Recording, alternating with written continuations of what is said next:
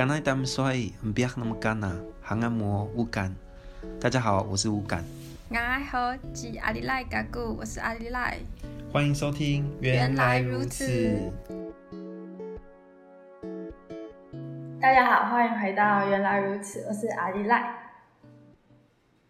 那今天这集我们就是要跟大家介绍比较特别的一个主题，不晓得大家有没有就是看剧团或者是剧场的习惯？因为就是我记得我小时候，我之前是住台中，然后我妈妈很常会带我去看那个儿童剧团，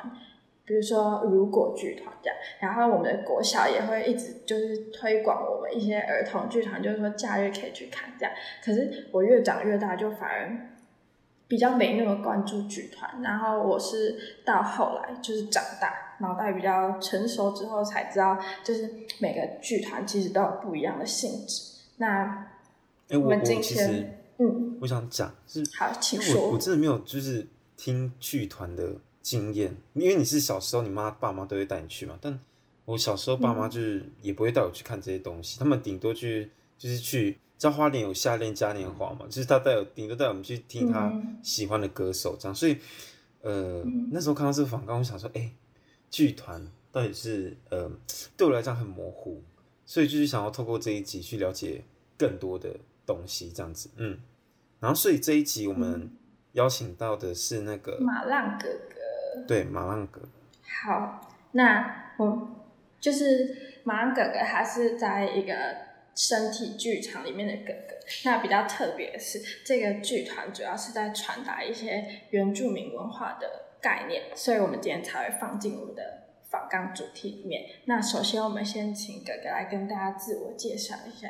Hello，大家好，我叫马浪，我的全名是马浪 Rabbit，那我是来自台东太麻里新香兰沙沙拉克部落的阿美族。大家好，欢迎。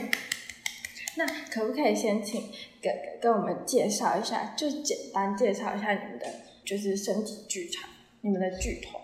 哦，而我们剧场的话，它我们的剧场叫 TAI 带身体剧场。对，那我们带带这个其实是按那个泰鲁格语啦。对，那带的话，其实意思就是看看东西的意思。对，那为什么叫身体剧场？其实原住民的剧场里面，其实通常的不会把声音当做一个很重要，因为日治时候、日治时代之后，我们的日本的一个那种要欢腾的那种气氛，通常就是哎，什么喜庆活动叫原住民出来跳舞，他们会觉得就是想要看到开心、欢乐，纯粹用身体去表达的一个东西。但但是我们在呃，现代的剧场的时候，我们已经不想要再用商演那样子的方式去进行，但身体就代表更多的可能性去做发展。我们可以融合很多的元素在里面，嗯、所以才会取名叫 TAI 带身体剧场。所以你们的剧团是比较没有，就是在声音上面，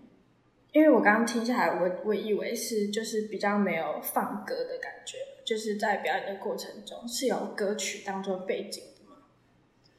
呃，因为我们的剧场的团长他本身是原舞者出身的，他也是当了十几年的原舞者的团长。那我自己本身也是原舞者出身的，还有舞团里面有蛮多，一开始出席蛮多人都是原舞者出身的，所以我们都很习惯原舞者那样子演出形式，我们跳。我们唱这件事情，嗯嗯，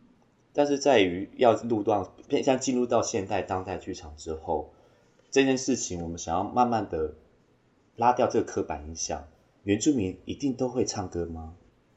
有时候不一定，我有时候不一定要我们自己唱歌这件事情，我们可以用一种外来的一种比较真设计过的背景音乐，然后用我们身原住民的肢体去演绎我们想要表达的东西。我们虽然也是有唱，但是唱着我们可以是慢慢的把它简化，变成单音的声音，不一定再是用唱出一个完整的原住民的古调这件事情，主要用身体去表达。嗯，对。那就是刚刚听到哥哥讲，就是你们其实有很大一部分去是要去诉求，就是打破刻板印象这个东西嘛。因为其实就是我们在成长历程中，就是也很常受到这种，就是哎、欸，你是原住民吗？你会不会唱歌之类的这种可怕的言论，或是你会不会运动？所以就是想要问，就是有哪一场表演是在展现什么样的诉求吗？除了呃，就是你刚讲的打破那个所所谓的歌声的刻板印象之外，有没有还有其他的打破其他的东西？对，或是你们想要讨论什么样的议题？就是在你们的某场表演中，嗯嗯。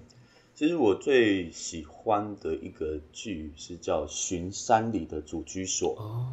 这个叫我不知道你们有没有听过，因为这个这个戏是跟两厅院合作的，嗯，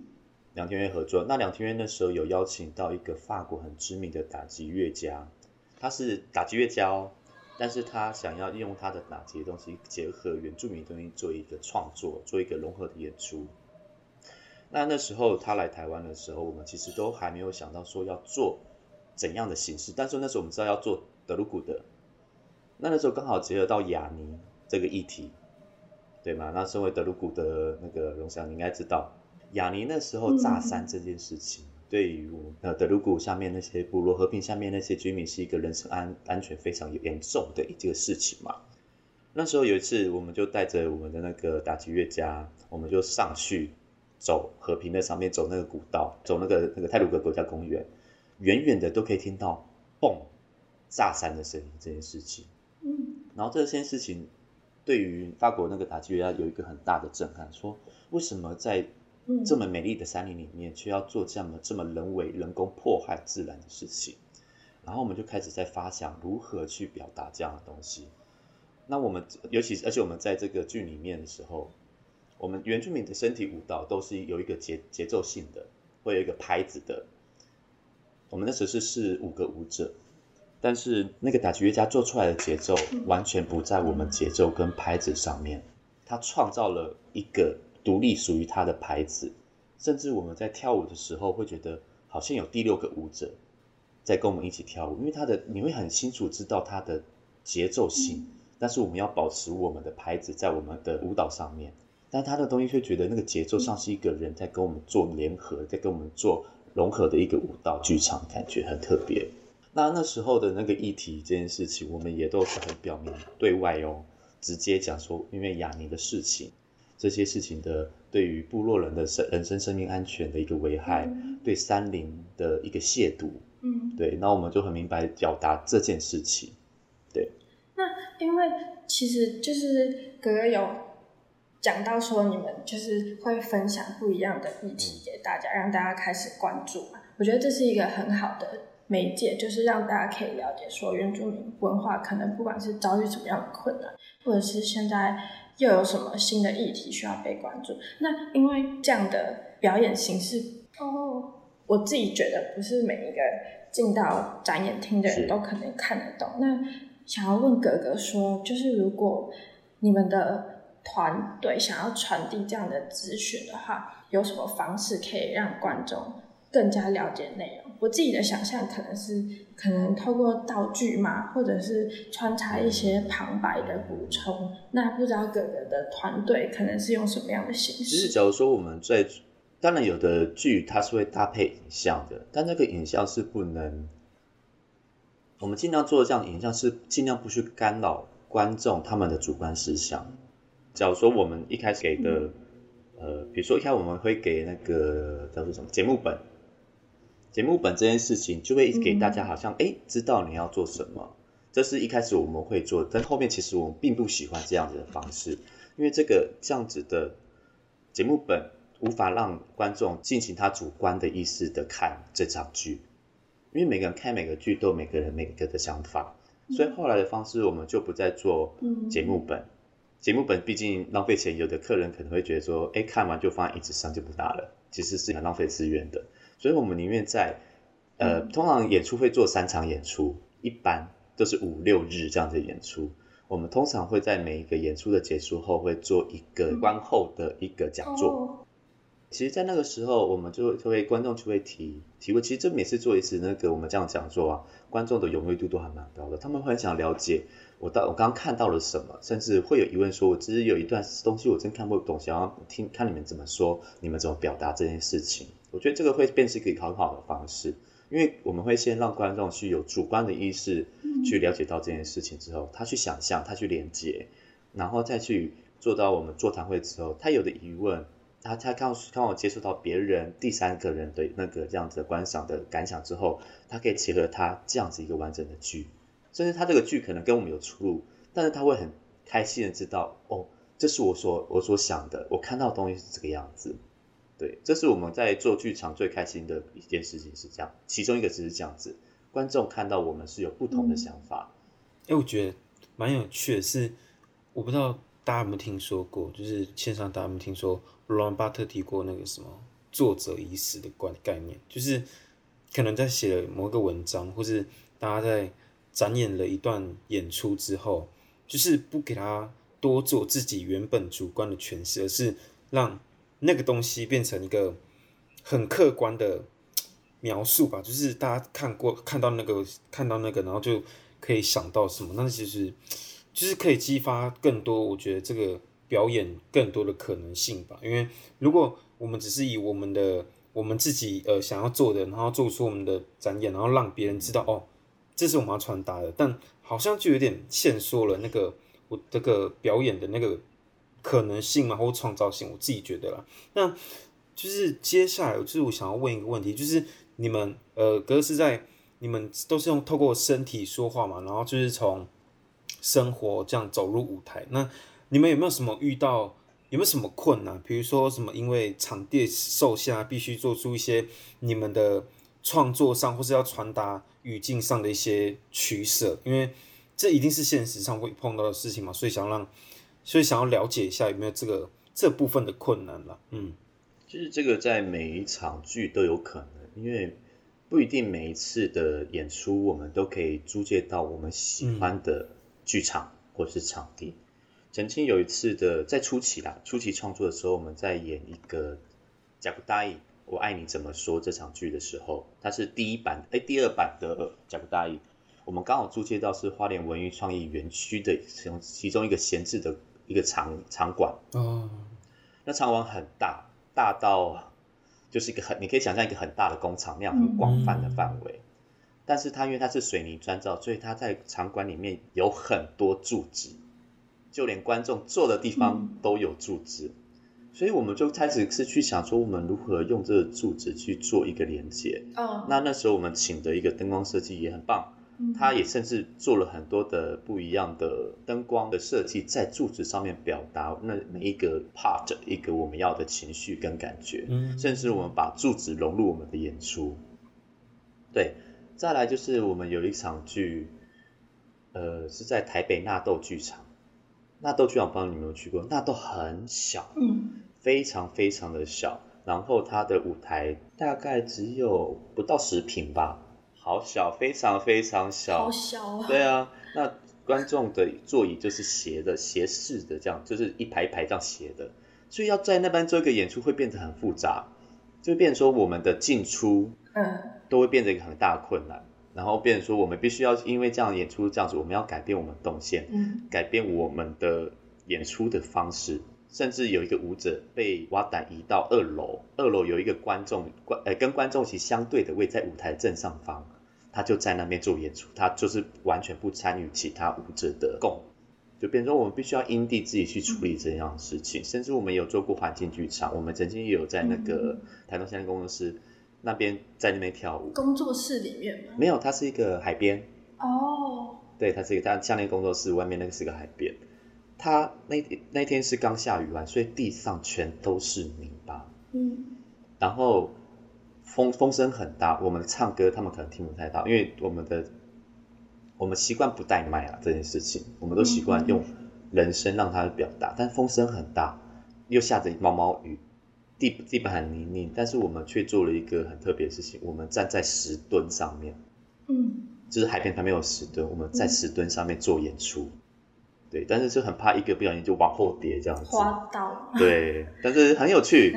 我觉得在对于每个剧场环境的不同，都可以激发每一个舞者的可能性，也会激发舞编舞家，就像编激发挖胆，他对于这场剧的其他面向的概念。因为在比如说在项链那样子空间范围里面，真的那种风声、那种海声、那种雨雨滴，跟我们踩在地、踩在那个泥土上啪啪啪的声音，这件事情都会变成剧场的一部分。嗯嗯。那哥哥刚刚有讲到，就是我觉得很有趣，就是不管是透，就是你们必须要跟环境做结合。我觉得是因为我之前可能会想象说，哦，可能大家都会被环境就是被框住、被限制住，可是没有想到原来环境可以创造出那么多可能。那承接到下一题，就是说我们很长，因为原住民文化，我自己觉得我。我包含我自己在做 podcast 都会有点嗯小小的受限，就是因为我很我们我自己觉得我有一点会怕跟传统拉扯的过程会被那个框框限制住，然后很多人就是也会因为要尊重传统，所以就比较不敢突破。那想要问哥哥，就是有没有就是遇到过这样的情况，就是可能嗯在创作上会因为传统的一些。嗯，文化而必须做出一些被而必须就是被框住的感觉，或者是不敢突破。不敢突破这件事情，因为其实我们都是从原舞者出来，原舞者有一个很非常强大跟非常深厚的一个田野调查的底子，所以一开我跟你讲，我说原舞者时期如何做田调这件事情，我们在做我们在挑选一个部落做田调的时候。我们是整个团体分批进去部落里面做生活，然后开始学习他们的，甚至因为可能是方言别的问题，学习语言、学习文化、学习部落当地部落传统、学习乐舞这件事情。我们是整个融入部落里面之后，然后一旦我们采集完成，做了一个我们觉得我们演出有需要的一个填调的时候，我们就会征集当地的同意，甚至会邀请部落的人。参与第一次在部落的演出，让部落的人知道我们学习你们事情并不是只是为了商业，我们想要保存文化、保存乐舞这件事情下来。那这件事情其实带到我们带里面，其实都是从也是一样的。我们曾经做过一个部落叫叫拉阿布斯来一乡来一村的一个白碗族的一个语言复振的计划，因为他们当地语言 OK，但是他们的乐舞已经真的。只剩下老人家会，嗯、年轻人有的中年人会，但是他们觉得说又呃就是只有我会你不会，所以我都不太会把这个要不要唱这个歌提出来。在那时候我们整个花了将近两个月的时间都在部落里面生活，然后去学习传统乐舞，甚至是一个一个老人家去访问，拿着录拿着录音机去跟他聊天，甚至第一天去陪他喝酒，第二天陪他吃饭，第三天就带他喜欢的保利达或什么酒带过去。然后老人家听听到没有钱，他就突然唱起来了。他开始这样做，但是曾经我也曾经我也访问过一个老人家，他说：“你们是外面的人，为什么我要教你们唱歌？”嗯，一定还是会有这样子的问题发生。甚至我们在原舞者时期做过田野调查，曾经有部落年轻人也会很反感我们。为什么你要破坏我们部落里面的宁静？为什么你这边一批人来，就好像我们要教你东西这样子的概念？但是我们会产出我们的。呃，我们想要来这边的意义是什么？我们想要帮助部落什么这样子的事情？嗯、当然也会有在剧场上面，甚至就是可能在唱一些阿美族的歌，可能唱到那个人观众可能是当地部落的人，嗯、直接写信回来骂说：你们到底在唱什么？为什么你们要唱部落的歌？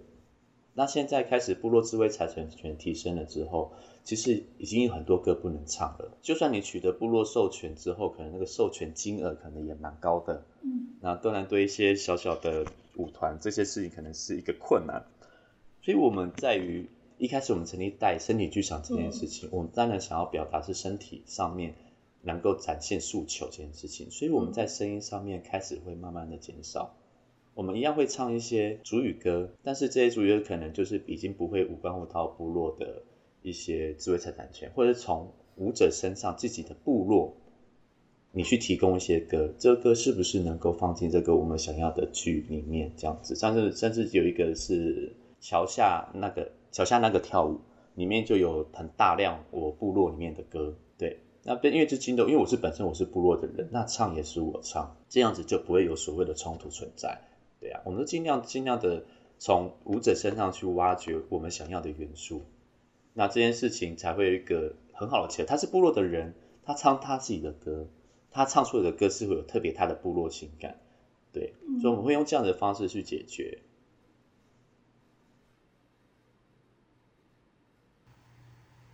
嗯，我觉得就是刚